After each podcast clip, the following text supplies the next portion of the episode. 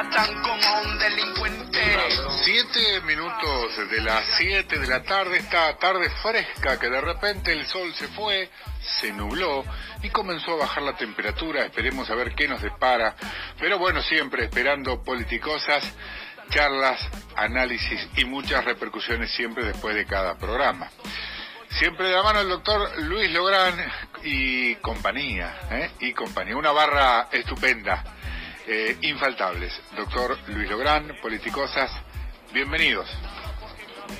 Excelentísimas tardes, señor director de Radio Buen, Gustavo Orlando. Gracias por recibirnos otro lunes más en Radio Buen, FM 93.7. Hoy es nuestro decimoséptimo programa ya, este año 2020. Vamos a tener un programa hoy de neto contenido político, mucha dinámica política, en un año de elecciones de medio término, donde se renuevan eh, este, bancas a nivel nacional, en la provincia de Buenos Aires y en la mayoría de los municipios, en los municipios de la provincia de Buenos Aires. Vamos a estar debatiendo, vamos a estar charlando, analizando ese escenario político, esa dinámica política del escenario electoral, ni más ni menos que con Aníbal Fernández, ¿sí? Un animal político, sí los hay, en este caso, eh, del Frente de Todos. Pero previo a ello, voy a saludar a mis coequippers, a Fede Bacareza y a Juan Jovera, que los veo en línea. ¿Cómo andan, queridos amigos? Fede, ¿cómo estás?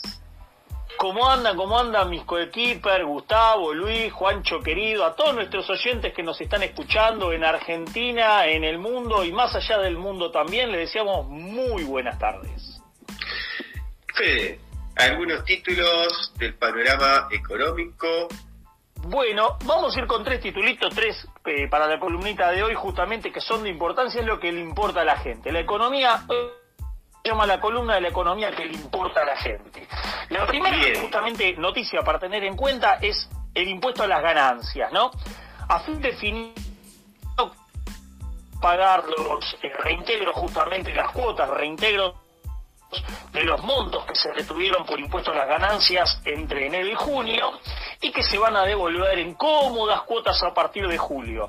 El valor básicamente de lo que va a tener que devolver eh, el gobierno a los, a los eh, que ya tributaron justamente impuesto a las ganancias eh, desde enero hasta junio asciende más o menos a 50 mil millones de pesos. Así que va a ser una devolución suculenta.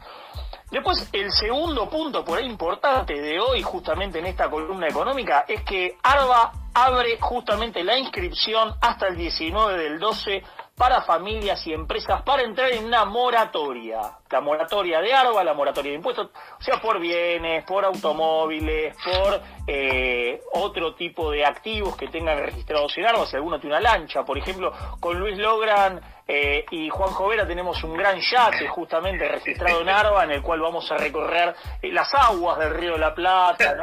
Entonces nosotros básicamente vamos a ser beneficiados por ese descuento de Arba, pero también se van a beneficiar. Oh, me, me salvaste la semana, Fede, me alegraste la semana.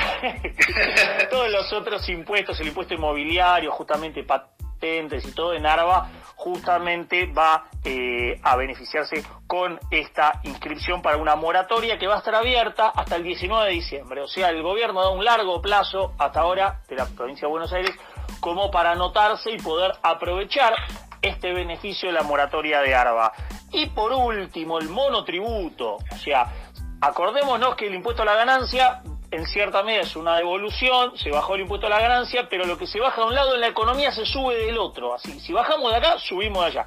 Entonces lo que se bajó del impuesto a la ganancia sube por el lado del monotributo y el monotributo se viene una recategorización. Monotributistas, agárrense los bolsillos, pues se viene la recategorización del monotributo a partir del mes que viene, todavía no está definido cómo va a ser la ¿Hubo alguna condonación? Pero básicamente sabemos que vamos a tener ¿Hubo alguna, condonación de deudas en monotributo? Ahí no sabes.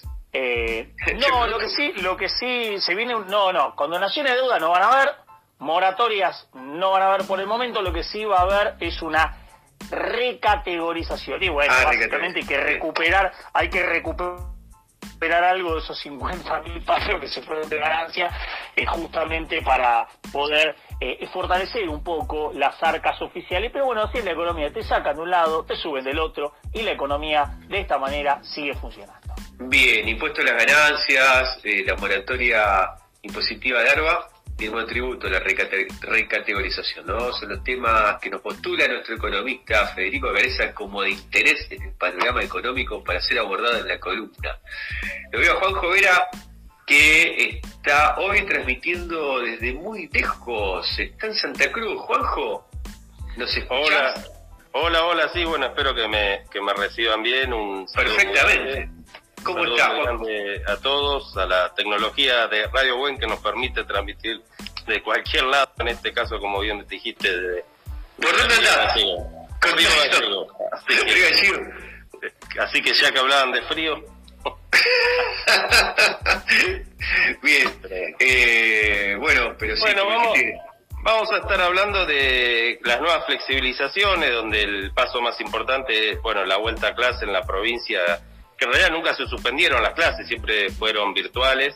Las clases presenciales. Presencialidad a partir de, del miércoles, que ha sido como la novedad más importante, aunque en realidad la novedad más importante de los anuncios de Kicillof es que cualquier persona mayor de 60 años puede concurrir a vacunarse y eso creo que, que es, es, lo que se debe eh, informar también, ¿no? Para aquellos que no han podido, porque no han sabido anotarse o no tenían tecnología, que está haciendo una fuerte campaña para que se puedan vacunar la gente que quedó mayores de 60 años sin, vacunar. Hoy Alberto fue a recibir las dosis que llegaron de, de AstraZeneca, con lo cual Argentina ya sumó los 20.677.945 dosis y, y las repartió, o sea, salvo las que llegaron hoy y ayer, obviamente, todas las demás hasta la semana pasada ya fueron repartidas a las provincias, lo cual también es un dato importante.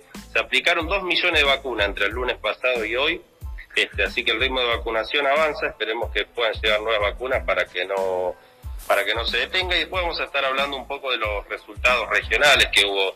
Eh, vamos a estar comentando en qué situación están las elecciones de Perú y hubo elecciones en Chile también con una fuerte derrota para el oficialismo. Bien.